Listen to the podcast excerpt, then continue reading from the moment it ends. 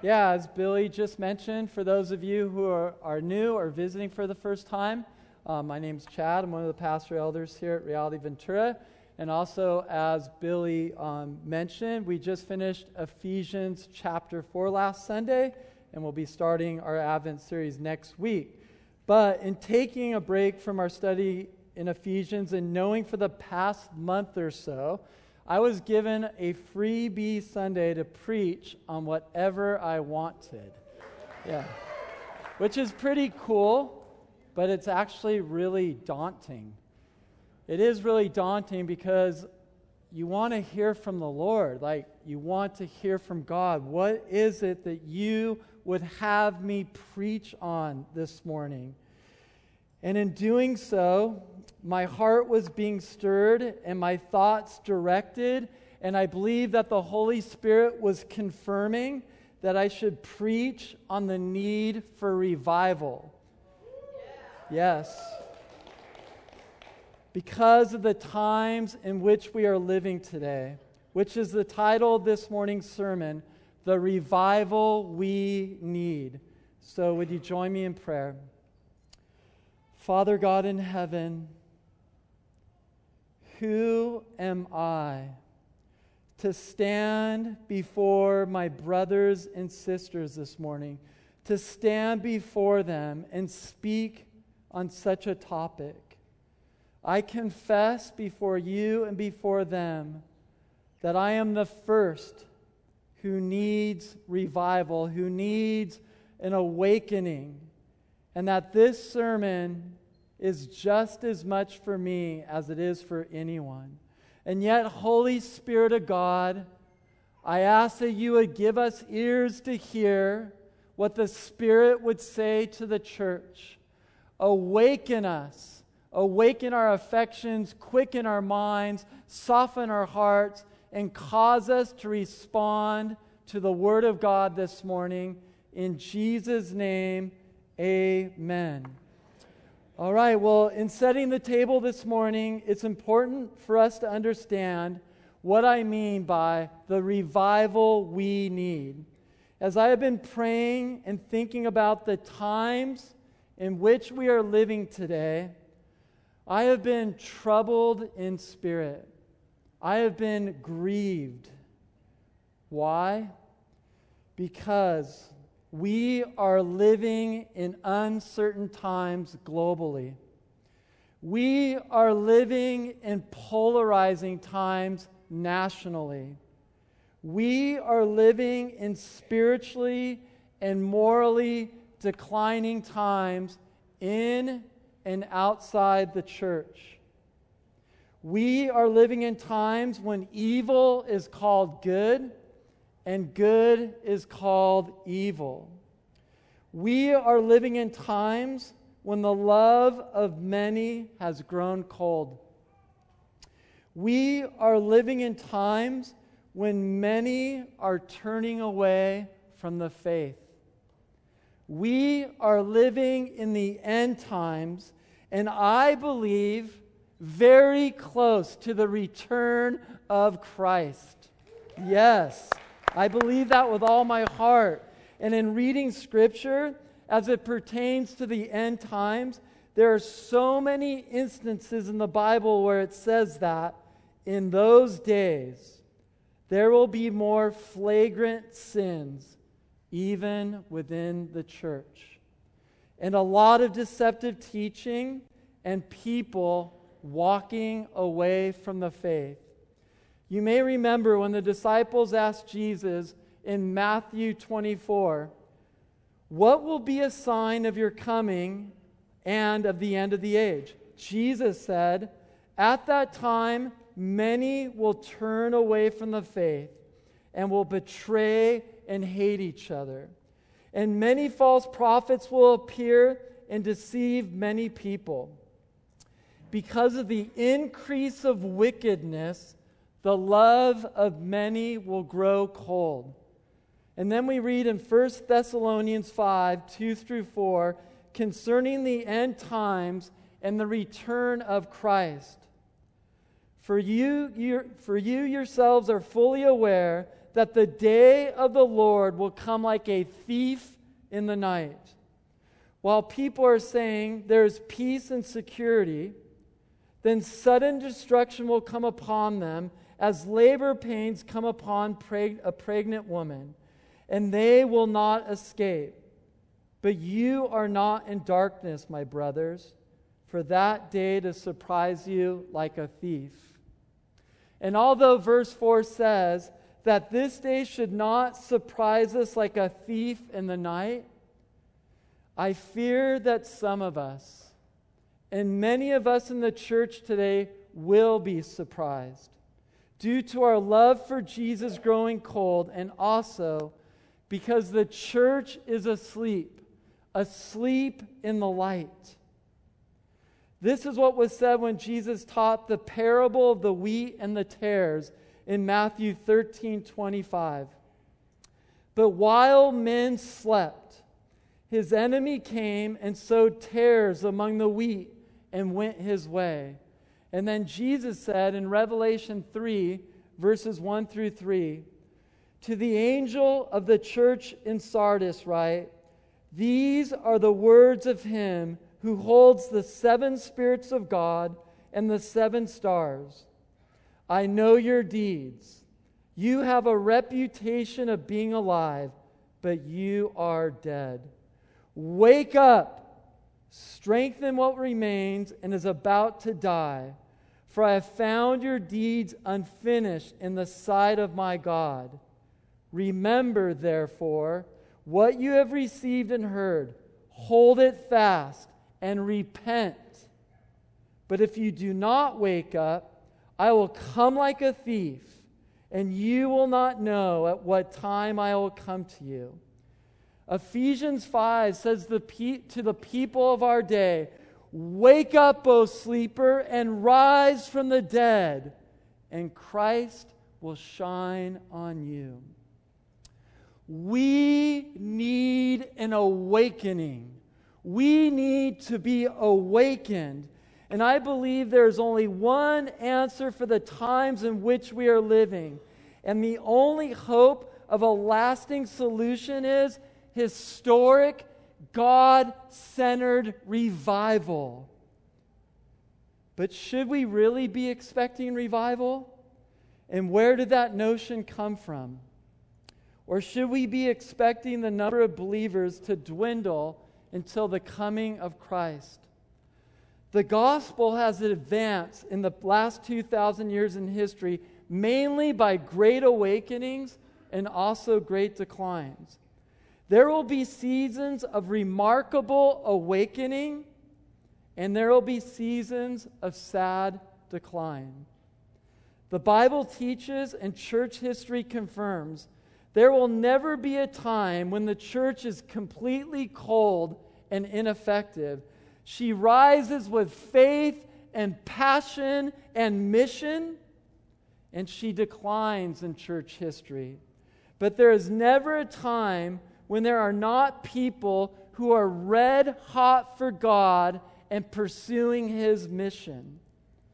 So, what's coming to America? Can we anticipate widespread spiritual revival? Or should we expect a deepening social degeneracy? Should we be expecting an awakening in America, i.e., a lot of non believers repenting and coming back to God. History shows us that there's no exact prescription for revival. It's an act of the sovereign God. And we can't dictate what he should do and when he should do it. But we should be praying. We should be praying and asking that the Lord would send his showers of blessing upon our nation through revival. I believe, I believe with all my heart that the climate and culture in which we are living today is much like the climates of past, when God moved in a big way, bringing about a spiritual awakening that caused widespread revivals. And I believe the time in which we are living is ripe. It is ripe for a powerful move of God and a fresh outpouring of God's Spirit. Personally, I am sensing, and I have been sensing for a while, and I am believing that God is about to do something big for such a time as this. I believe it with all my heart. Yes. And I believe right now that God is raising up ordinary and even also influential people of our time to serve as a providential catalyst in spreading the gospel that I believe could be seeds, gospel seeds of revival. Yet, in believing this, there's also the sober reality of the state of things in the world today and the spiritual climate of our nation in and outside of the church. Which brings me to the cl- conclusion there has to be revival. I am absolutely sure of that. There has to be revival. But many of you are probably wondering and also asking yourselves, what is revival? Brian Edwards, in his book Revival, gives a good description of revival. It goes like this A true Holy Spirit revival is a remarkable increase in the spiritual life of a large number of God's people, accompanied by an awesome awareness of the presence of sin, with a passionate longing for holiness and an unusual effectiveness in evangelism, leading to the salvation of many unbelievers. This is what we so desperately need in the church and in the world today. This is what we should desire. This is what we should long for. This is what we should be praying for. Wouldn't you agree?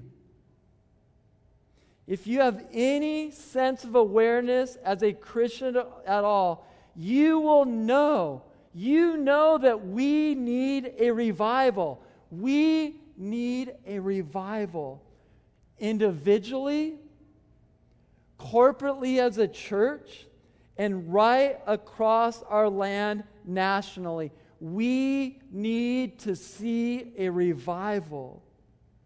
We ought to feel this dissatisfaction with the way things are in our homes, with the way things are in our hearts, with the way things are in the house of God, with the way things are in the nation. We should feel a sense of dissatisfaction. Martyn Lloyd-Jones said, Does it grieve you, my friends? That the name of God is being taken in vain and desecrated? Does it grieve you that we are living in a godless age? But we are living in such an age, and the main reason we should be praying about revival is that we are anxious to see God's name vindicated and His glory manifested. We should be anxious to see something happening that will arrest the nations, all the peoples, and cause them to stop and think again. When revival happens, it is visible. It's not just a quiet, subjective experience in the church. Things happen that make the world sit up and they take notice. This is what was so important to Lloyd Jones he felt almost overwhelmed by the corruption of the world and the weakness of the church, and believed that the only hope was something stunning. Something stunning. Now, in trying to describe revival, I am merely scratching the surface. What I want to do this morning is to get beyond descriptions to try to define what revival is in essence. But in saying this, it's also important to try to give some biblical and also some historical basis for it, and then bring it closer to home with what revival means for us personally. There are three ways that I want to answer the question What is revival? First, what is revival biblically? The idea of revival originates in the, in the reality that, on the one hand, God is the giver of all spiritual life. And then on the other hand, humans, even those who are born again, even those who are part of God's covenant family, from time to time drift into a kind of lifelessness and lethargy and backsliding and indifference and, in we- and weakness.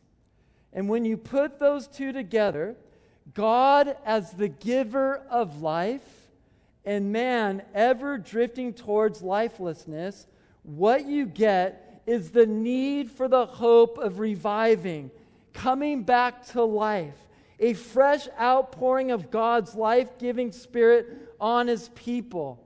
This is what revival is.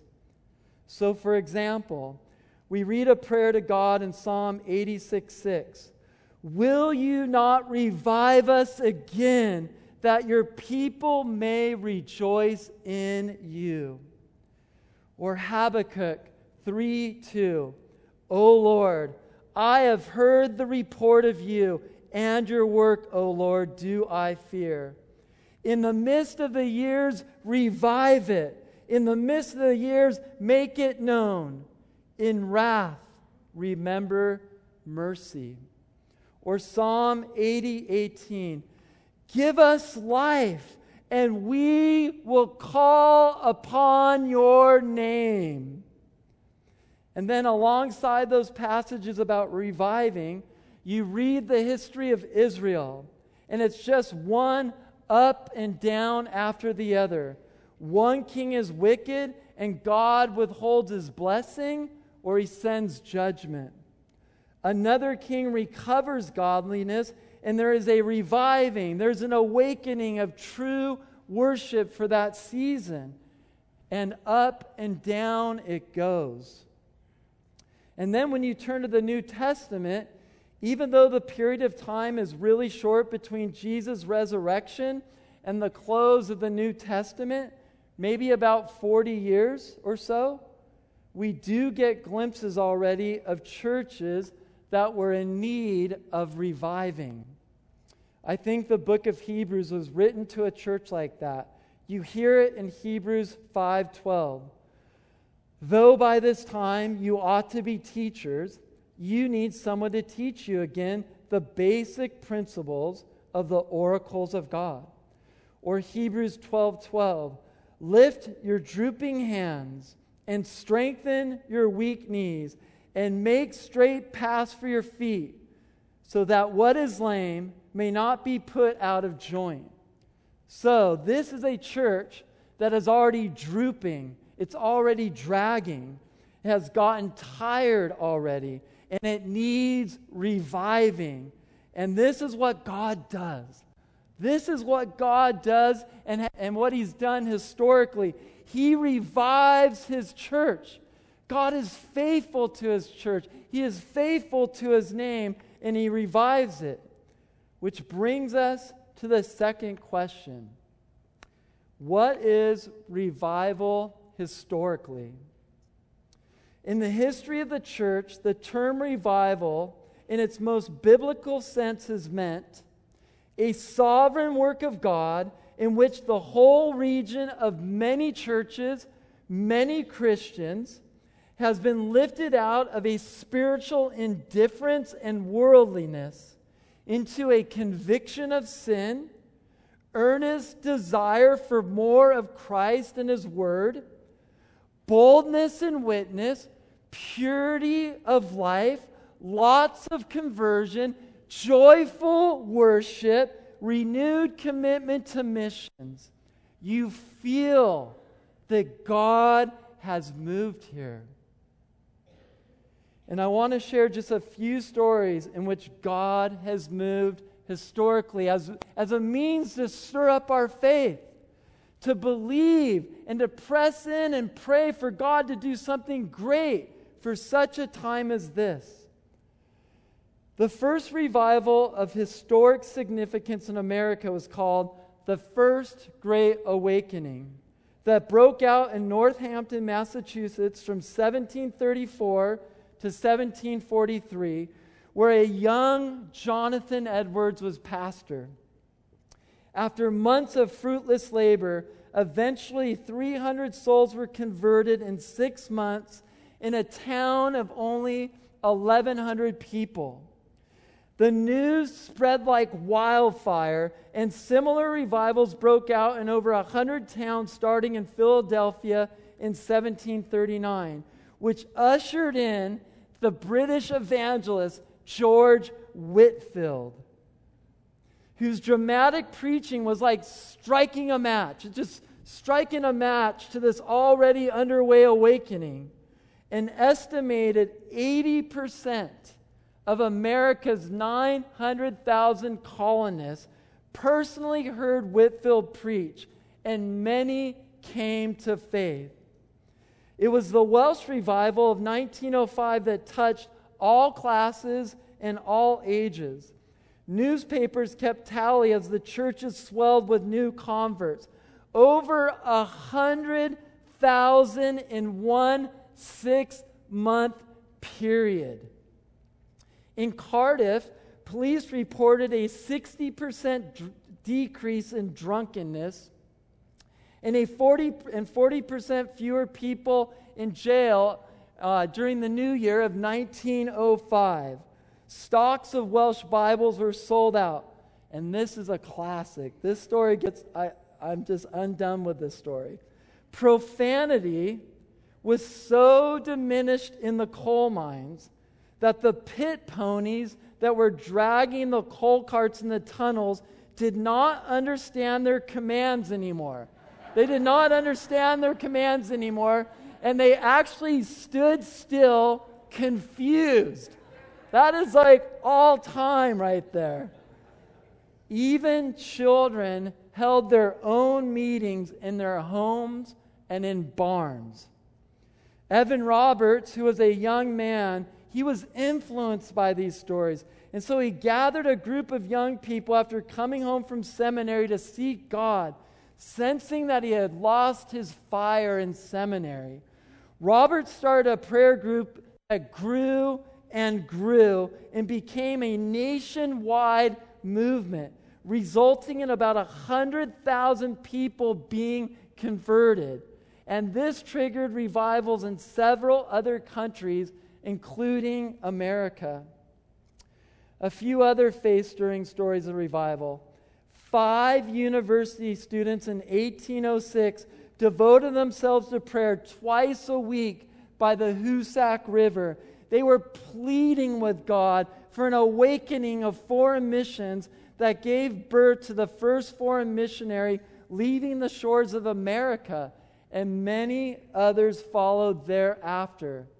One thing I want the young people this morning to understand God raised up and gave God given burdens for revival in many young people. When you study church history revivals, God raised up young people. I want to encourage you, young people, if God's given you a burden, press in, pray, call on the name of the Lord. And yet, it was in the Hebrides Islands of Scotland that two single, housebound ladies in their 80s prayed earnestly for revival.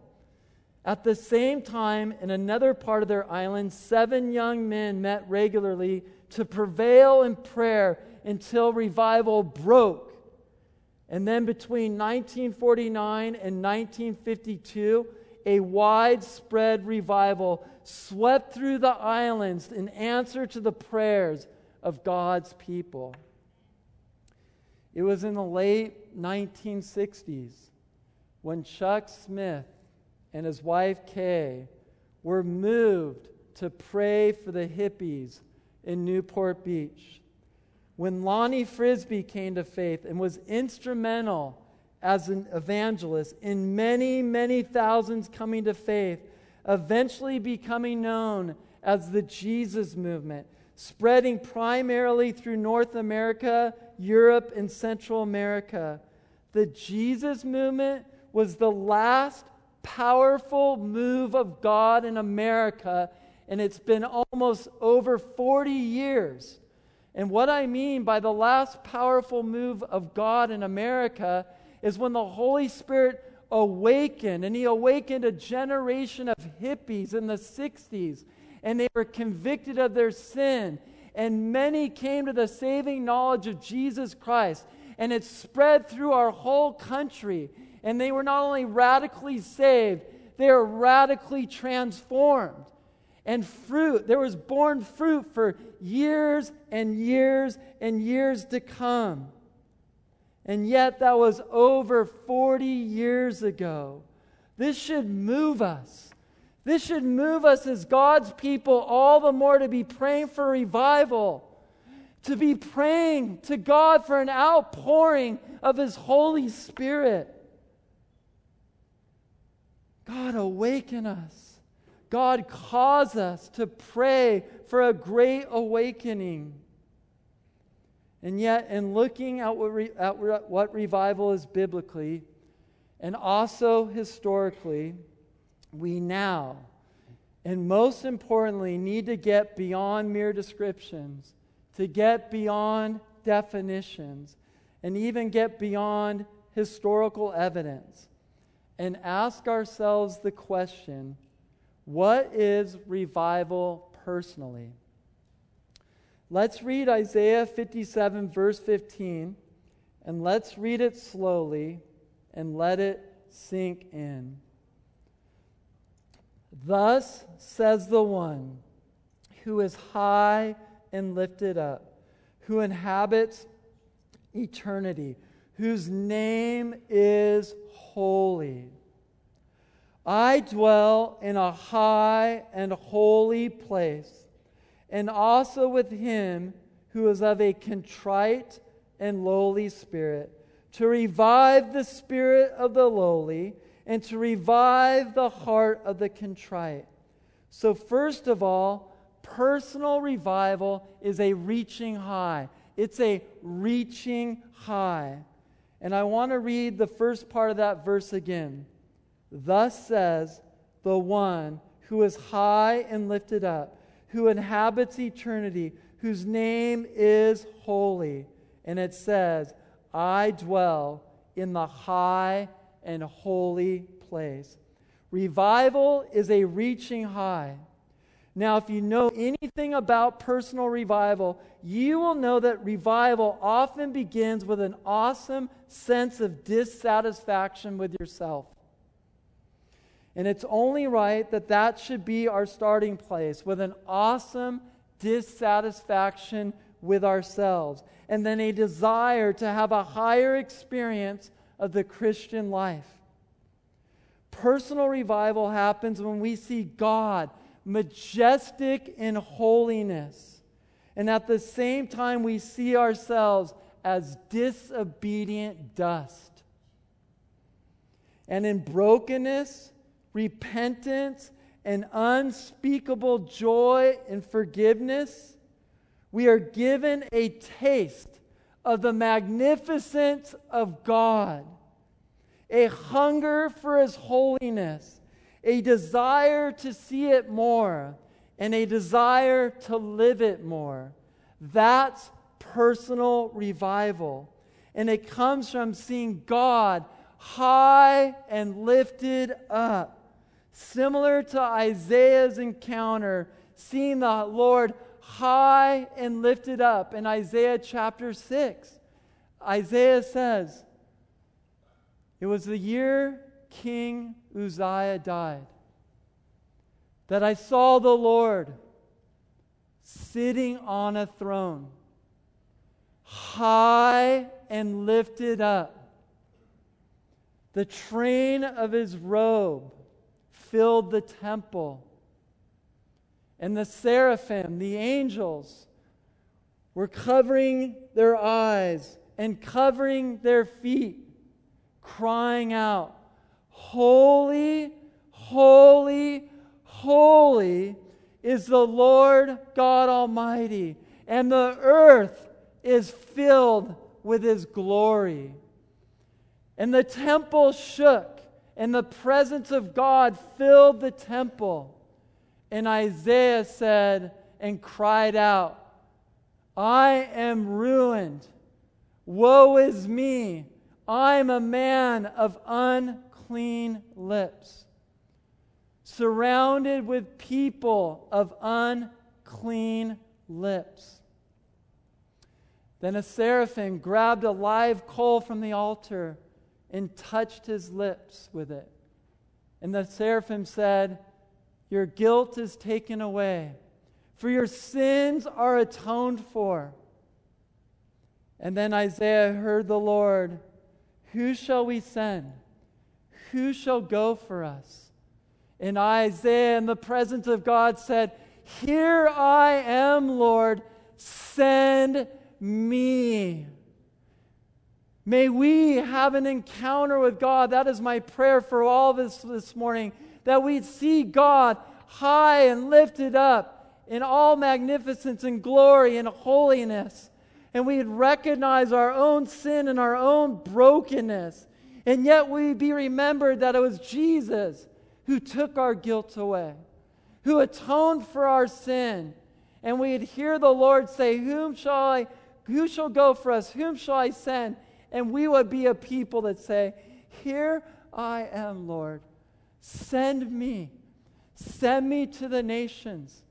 Send me to my neighbors. Send me to my workplace. Send me, Lord, to be your ambassador, to bring forth your gospel.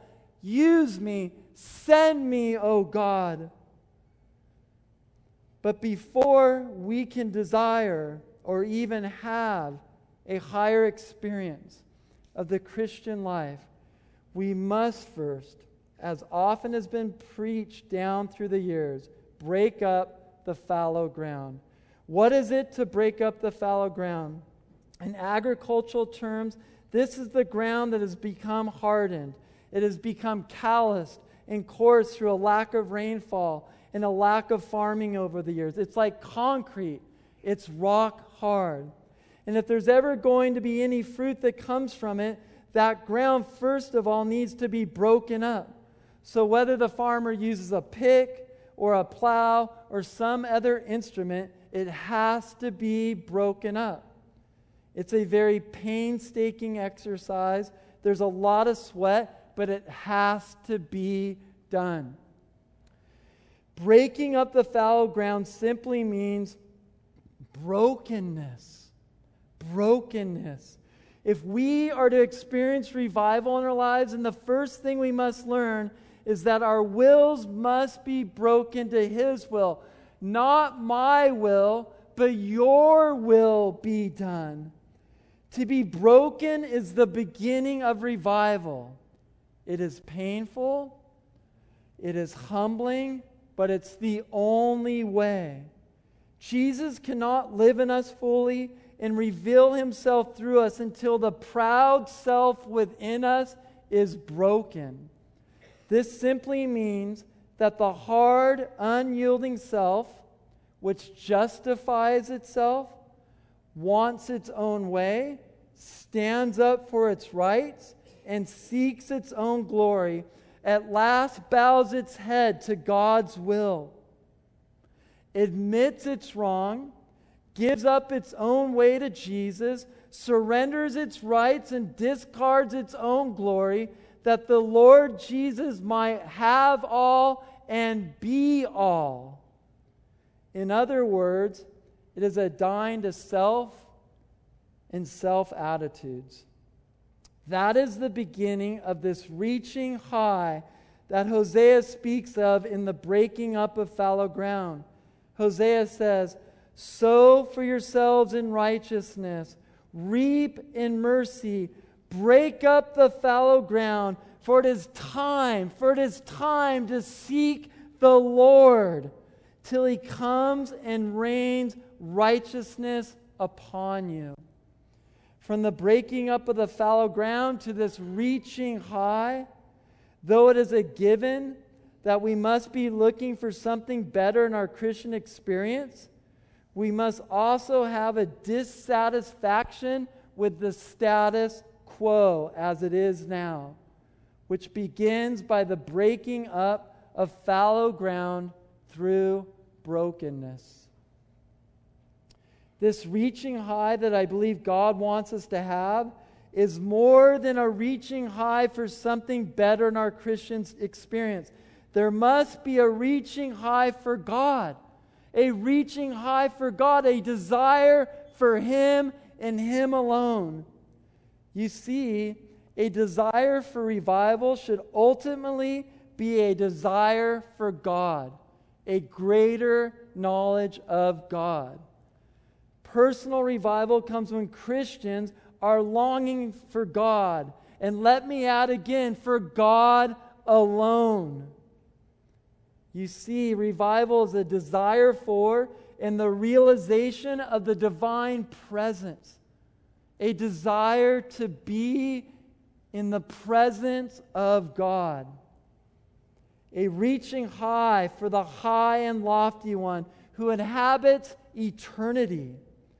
Isaiah actually displayed this when he cried out in his powerful revival prayer in Isaiah 64. Oh, that you would rend the heavens and come down, that the mountains might quake at your presence as when fire kindles brushwood and the fire causes water to boil, to make your name known to your adversaries, and that the nations might tremble at your presence. What was Isaiah doing? He was reaching high for God alone. He was reaching high for God Himself. What is personal revival? It is a reaching high, not just for a greater experience of the Christian life, not just for more blessing, but for God Himself. Now, that's what personal revival is, if there ever was a definition a reaching high for nothing but God and Christ alone. Is that what we are looking for? And I ask myself that same question. Is that what I'm looking for? Do you have a desire for God above all things, for God Himself? But there's a second thing that personal revival is it's not just a reaching high, it's a bowing low. It's a bowing low. Let's read Isaiah 57, verse 15 again. Thus says the one who is high and lifted up, who inhabits eternity, whose name is holy. I dwell in the high and holy place. That's where he dwells. God dwells in a high and holy place. But look, with him who is of a contrite and lowly spirit, to revive the spirit of the lowly, to revive the heart of the contrite. What is personal revival? A reaching high that is only attained by a bending low. Here's what God did in my mind and heart He connected these two things, He married these two things. And this is the message the reaching high can only be attained by the bending low. In the same way John the Baptist prayed, He must increase and I must decrease. May that be our prayer every single day that Jesus must increase and I must decrease. Let me close by saying personal revival must precede widespread revival this reaching high for a greater experience, this reaching high for God in greater knowledge, this reaching high for God Himself can only be attained by a bending low, as we read in Isaiah 57 15. Revival, awakening begins first in the personal experience of, of individual Christians who have their hearts revived. Simply said, revival is first a lifestyle before it's an event. Revival is first a lifestyle before it's an event. And I just want to be honest before you. This is something God is doing in my life and has been doing in my life the last, let's just say, six, four or six months. The Holy Spirit has been awakening me. The Holy Spirit has been convicting me of compromise. I stand before you this morning as the first person to say before you, I have compromised. I have not listened to the Holy Spirit of God convicting me with things. And I've just kind of thrown it under the carpet. And now the Holy Spirit is finally getting a hold of me and waking me up and saying, Listen, I love you. Listen to me. I want to wake you up. I want to revive you. And this is coming from my heart to my brothers and sisters. That that's what God the Holy Spirit wants to do in us. He wants to awaken us. He wants to revive us. And it's going to first come through brokenness. It's going to come through conviction of sin. It's going to come when we receive the conviction of sin and we repent and we turn from our sins and we turn to the living God. That's what He wants to do.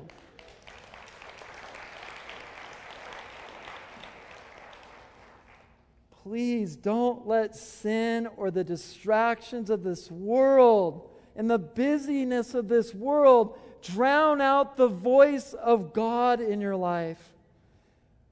Jesus said, The Spirit blows where He wills. So let us press in and bend low in prayer, not only asking for widespread revival and awakening in our nation, but also personal awakening and revival in our lives. And I'd like us to close with Paul's prayer for the Ephesians church. Let's make this our own prayer this morning. I pray personal revival comes this morning, but make this your personal prayer each and every day until personal revival comes. There are few prayers in the Bible that will have a reviving, challenging, awakening, renewing effect on us, like Ephesians 3, where Paul prays like this I pray that from his glorious, unlimited resources, he will empower you with inner strength through his Spirit. Then Christ will make his home in your hearts as you trust in him. Your roots will grow down into God's love and keep you strong. And may you have the power to understand, as all God's people should, how wide, how long, how high, how deep His love is. May you, my brothers and sisters, experience the love of Christ though it is too great to understand fully. Then you will be made complete. Then you'll be made complete with all the fullness of life and power that comes from God. I pray we all experience more of the fullness of life and the power that comes from God. Amen. Amen. Father God in heaven, I pray for my brothers and sisters. I pray for myself. Awaken us, O God. Awaken us by your Holy Spirit. May we see you high and lifted up, and at the same time as dust. And yet, God, we would know your love and your grace and your mercy that would bring us to repentance and times of refreshment. Oh God, visit us from heaven today.